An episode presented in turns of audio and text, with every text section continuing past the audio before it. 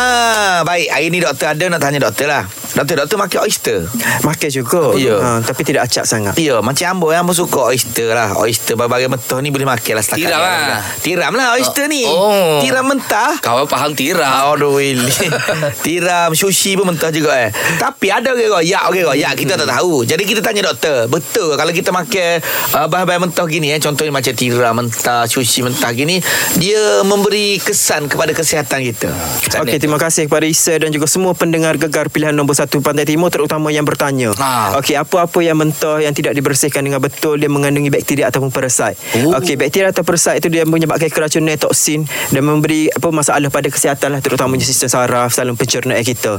Yang kedua, makanan-makanan uh, apa seperti daging, sayur-sayuran yang tidak dimasak dengan betul, Hmm. tidak dibersihkan dengan betul, dia mengandungi kolesterol yang tinggi. Okey, okey. Triglyceride yang tu faktor-faktor yang menyebabkan masalah jantung. Ha dia akan memberi kesan pada jantung. Aduh. Ha jadi Ah. Yes, yang eh. ketiga jadi kena beringat dah. Yes, jadi lah. yang ketiga dia mengganggu metabolisme badan juga hmm. sebab ada certain-certain ada set, uh, apa sebahagian-sebahagian makanan itu sayur-sayuran seperti kangkung, brokoli, sawi semua tu. Hmm. Jadi ada bahan-bahan yang kita panggil dia apa uh, goitrogen. Goitrogen ni Hmm. mengganggu uh, apa organ thyroid thyroid kita. Ya, ya, dia menyebabkan hypothyroidism. Thyroid fungsi thyroid yang kita bincang sebelum ni tu dia mengawal atur metabolisme badan, dia mengawal atur fungsi-fungsi dalam badan. Apabila lebih hormon ni, uh-huh. hormon thyroid ni menyebabkan ketidakstabilan pada metabolisme atau pada kawat atur dalam badan. Hmm. jadi kena beringatlah konklusi dia banyak kesan buruk kalau kita makan makanan yang tidak dibersihkan yeah. ataupun tidak dimasak dengan betul. Oh Okey, terima kasih doktor Okey, sama-sama Syah, Isa dan juga semua pendengar Gegar Pilihan Nombor 1 Pantai Timur.